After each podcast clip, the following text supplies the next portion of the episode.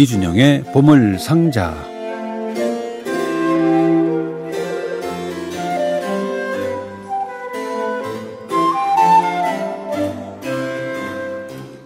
아름다운 당신에게를 통해서 쭉 끊임없이 많은 곡들을 듣게 되는데 이렇게 듣는 곡들은 우리 안에 쌓이는 것인지 아니면 나의 양만큼 쌓이다가 넘쳐 흘러나가는 것인지 참 궁금하기도 하고 아름다운 당신의 애청자분들은 많은 곡의 제목, 연주자를 외우고 싶어 하는데 특별한 비결은 없는지 이준영 씨께 여쭤보도록 하겠습니다. 어서 오십시오. 안녕하십니까. 그 아름다운 당신의 애청자분들의 큰 소망이에요. 곡이 나오면 그 곡의 제목을 척댈수 있고 많은 곡들의 네. 제목과 네. 네. 작품 번호와 연주가들을 외우고 싶어 하는데 음. 이준영 씨는 어떻게 특별히 일부러 외우나요? 아니면 저절로 외우지나요? 일부러 외운 적은 한 번도 없는 것 같습니다. 저절로? 예. 음, 이 고민을 어떻게 해결하면 좋겠습니까? 고민일 것까지 있을까요? 근데 고민을 제가 하지 말라 그러거든요. 네. 예. 여러분들이 어. 그 많은 곡을 다 외우고 계시면 제가 할 일이 없잖아요. 네. 요즘 마세요 그러는데도 음, 사랑하는 봐요. 마음이 있으면 조금씩 저절로 늘어나는 것이고요. 예. 근데 사랑하는 마음이 없으면 그건 그냥 고통스러운 암기일 음, 뿐이니까 네네. 굳이 뭐 예, 음악을 통해서 고통을 경험할 그러네요. 것은 맞아요.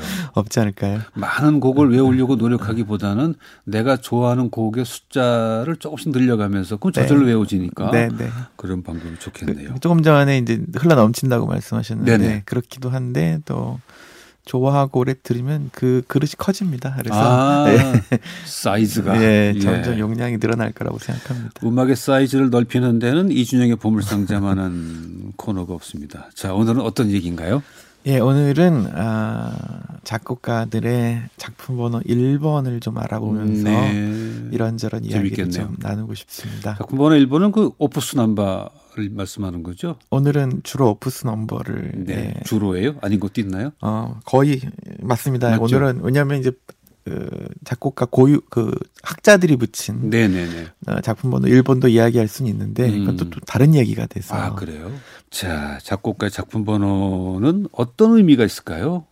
음, 이게 시대에 따라 좀 다른데요. 만약에 그 예. 후세 후대 학자가 붙였는데 네. 그 작곡가도 만약에 생존에 있었다면 납득을 하면서 고기를 끄덕였을까?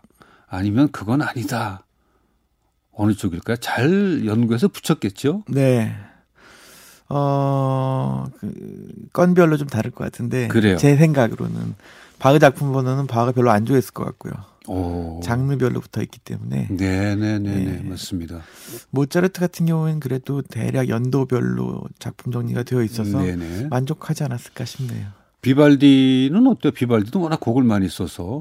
예, 비발디는 곡을 많이 썼습니다만 어, 작품 번호 오프스로 생전에 출판한 작품집은 12개밖에 안 됩니다. 아, 그래요? 예, 물론 이제 한 작품집에 곡이 12개나 6개씩 들어 있으니까 실제 네네. 작품 수는 좀 더 많지만 네네. 그래도 여전히 전체 작품에 비하면 아주 소수죠. 작품 번호를 알아야 될까요? 음악을 좋아하는 분들은? 어, 굳이 복잡한데? 알 필요는 없는데 예. 알면 편리하죠. 예, 우리는 그저 음악만 좋아하면 됩니다.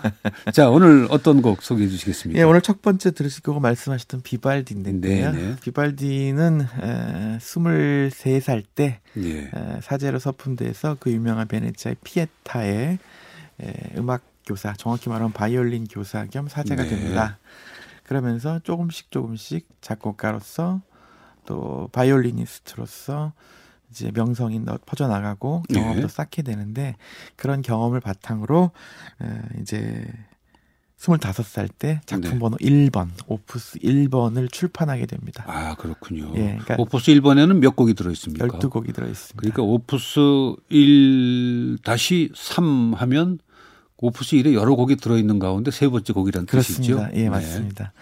에, 그런데 당시 이탈리아 작곡가들은 뭐 이탈리아만 그런 건 아니지만 작곡가들은 네. 작품 번호 1번으로 트리오 소나타를 대개 출판했어요. 아, 그래요. 그게 전통입니다. 음. 17세기 초부터 로시니 뭐 이런 작곡가들이 확립했고 네네. 특히 코렐리라는 작곡가가 네네. 1번으로 트리오 소나타를 출판하면서 이게 하나의 전통이 돼서 아. 되게 많은 작곡가들이 작품 번호 1번은 트리오 소나타를 내게 됩니다. 혹시 트리오가 그 악보 출판했을 때 네. 그 매출이라고 해야 많이 팔릴 것 같아서 그것도 있죠. 그런 게 있을 것 같죠. 당시에 출판이라는 걸 아무래도 네네. 어, 일반인들이 음. 아마추어들이 음. 집에서 연주하는 걸 염두에 두고 예. 출판하는 예. 거기 때문에 사람들이 좋아하는 아, 장르를 출판할 그렇군요. 수밖에 없죠. 자, 비발디의 작품번호 1번은 트리오 소나타인데 그 가운데 한 곡 들어볼까요? 예, 트리오 소나타 가운데서 작품번호 1번의 12곡 가운데 세 번째 곡 네네. 시장조 소나타를 들려드리겠습니다. 트리오 소네리 연주로 들려드릴게요.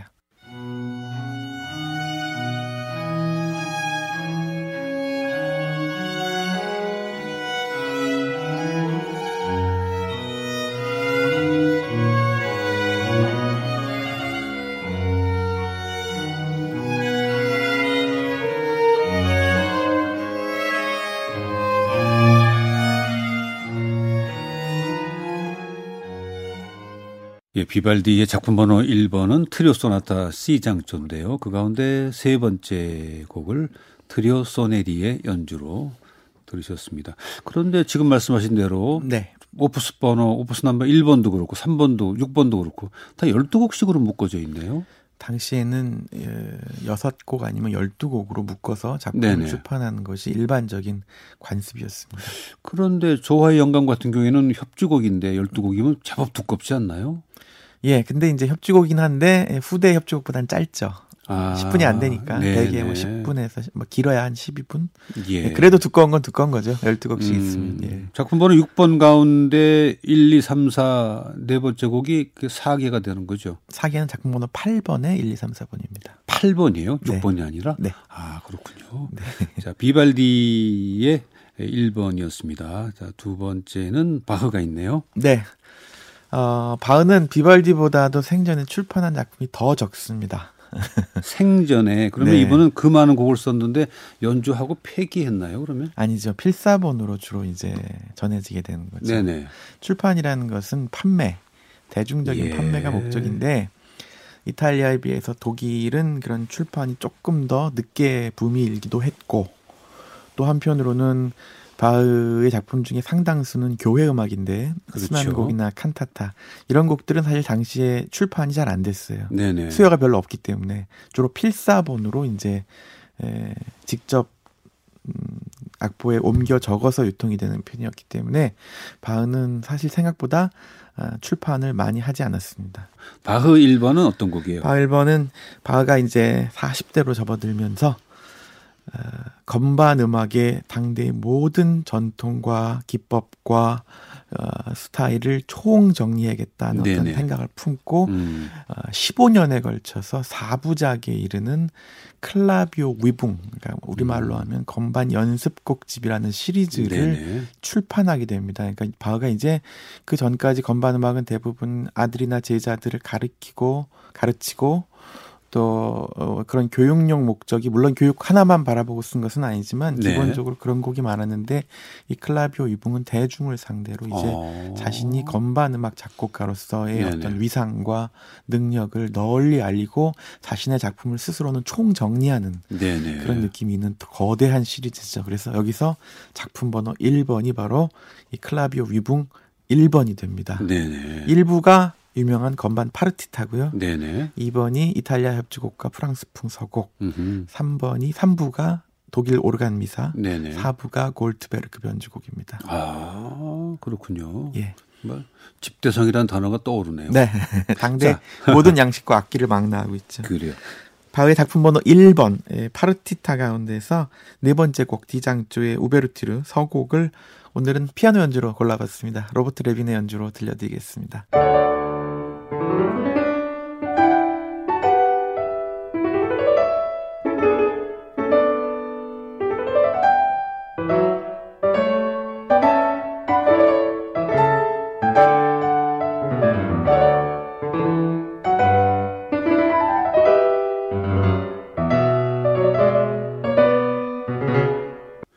세바스찬 바흐의 작품 번호 1번은 파르티타. 그 가운데 네 번째 곡을 로버트 레빈의 피아노 연주로 들려드렸습니다.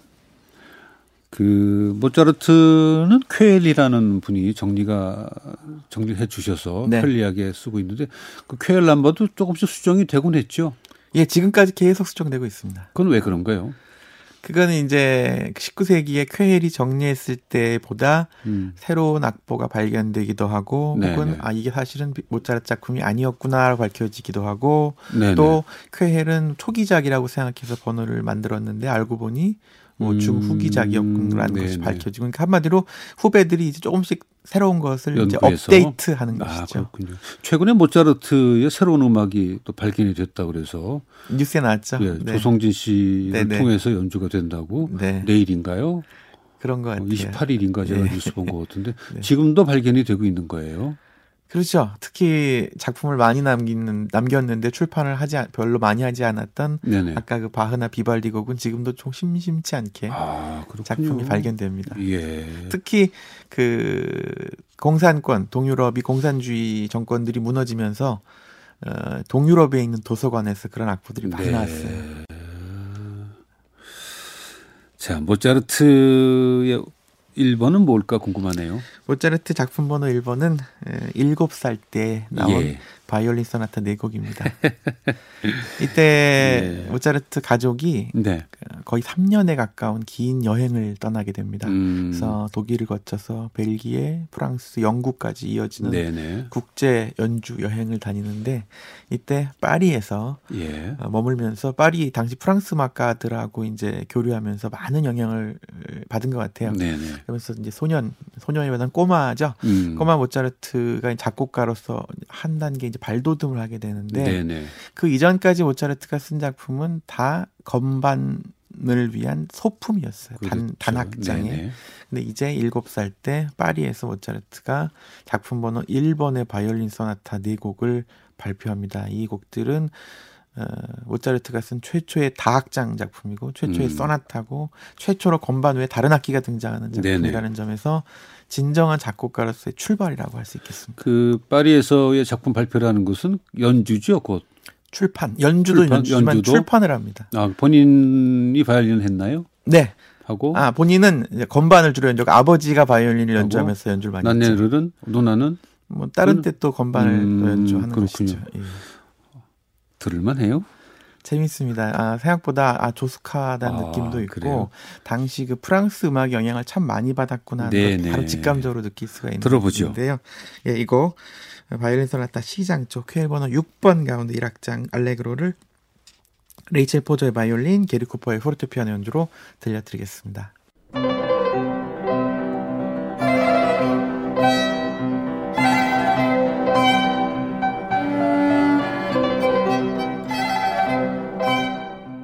모차르트의 발린 소나타 C장 조 가운데 오늘은 첫 번째 악장 알레그로를 레이첼 포저의 발린과 게리 쿠퍼의 포르테 피아노 연주로 들려드렸습니다.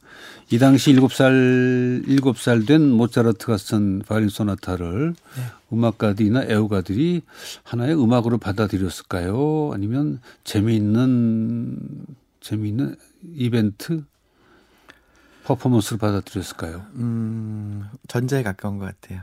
그러니까 최초로 쓴 건반 소품들은 솔직히 흥미. 아까 네네. 말씀하신 조성진이 이제 연주한다는 곡도 사실 되게 짧아요. 네네. 그래서 그런 곡들은 약간 흥미나 이벤트 음. 성격이 좀 강한데 네. 이 바이올린 소나타는 그래도 본인이 내 작품 번호 1번으로 물론 아버지 의낌도 들어가겠지만 예. 출판을 한 거니까 아. 사실은 작곡가의 삶에서도 중요하고 음. 또 어린 모차르트의 음악적 그 어떤 스타일의 형성을 살피는데도 중요하고 실제 감상용 음악으로 또 재밌고 네네. 아름답습니다. 모차르트의 모든 그 음악에 대한 저작권은 누가 가지고 있습니까 지금? 아무도 갖고 있지 않죠. 만료되었습니다. 아, 그래요? 네. 다만 이제 작품을 악보를 누군가 편집하는 경우에는 편집자의 네 판권은 존재하죠. 예, 그렇군요. 네. 요즘에 뭐 저작권에 대한 얘기가 많아서. 네. 슈베르트도 뭐 엄청난 곡을 작곡을 했잖아요. 가곡도 뭐 600곡을 썼다는 네.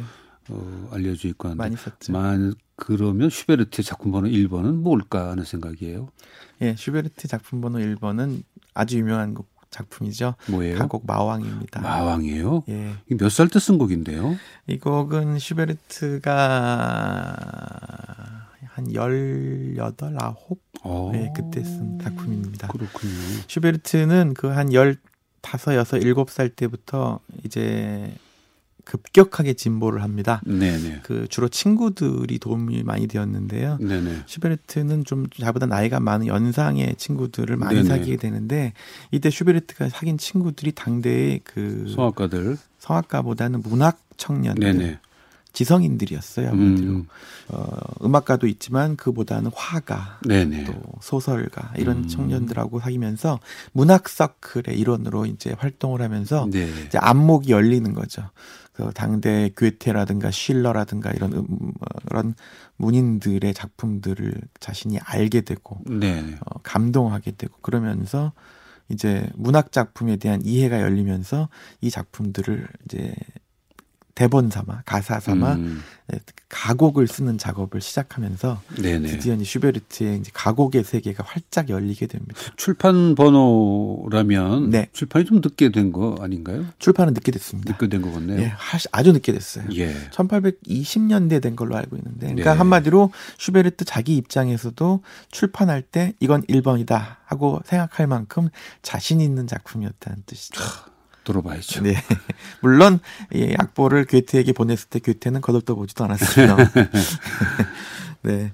에, 1821년에 자신이 작품 번호 1번으로 출판한 10대 시절의 걸작이죠. 슈베르트의 Erlkönig 마왕 들려드릴게요. 에, 오늘 에, 토마스 크바스토프 연주로 들려드리겠습니다.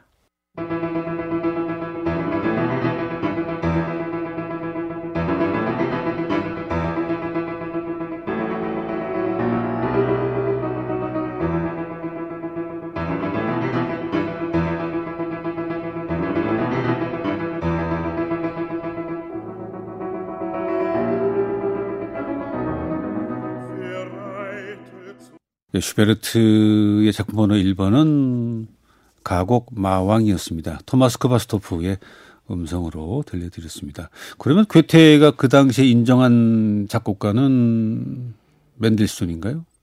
맨델스존보다 전에 네네. 어, 괴테와 아주 단짝인 친구가 있어요. 네. 바로 맨델스존의 스승인 첼터죠. 아 그래요? 첼터가 괴테와 아주 가까웠고 사실 맨델스존을 소개해 준 것도 켈첼터고 첼터는 당대에는 괴테가 인정한 괴테 네. 씨의 뭐 거의 비공식적인 공인 작곡가 음, 음. 이런 느낌이 좀 강했습니다. 그 베토벤 베토벤은 어떻게 어떻게 평가했나요? 베토벤을 찬탄하면서도 약간 그의 그 강력한 힘, 거친 감정에 시건 방짐에 대해서 불만이 아, 있었나요? 시건방진보다는 그 예술 음악 안에 담긴 그런 거친 힘에 음. 그 전복적인 힘에 조금 두려움을 느꼈던 것 같아요. 어, 예. 슈베르트는 평가하기 너무 어렸었던 모양이죠. 어, 사실 어렸다기보다는 제가 생각해 이건 제 생각인데 네. 당시 괴테한테 자기 시를 붙여서 곡을 보내는 사람이 얼마나 많았겠어요. 그랬겠죠. 그걸 다 괴테가 어, 찬찬히 열심히 살펴보진 네, 않았을 것 네. 같아요. 예. 해안이 좀 부족했군요. 네. 자, 오늘 어, 하이든의 이야기가 남아 있는데요. 네, 오늘 마지막 네, 이야기인데요. 네, 어떤 얘기예요? 하이든의 작품 번호 1번을 현악 사중주 비플랫 장조를 오늘 마지막 곡으로 들려드리려고 합니다. 예. 하이든은 젊은 시절에 굉장히 고생을 많이 했어요.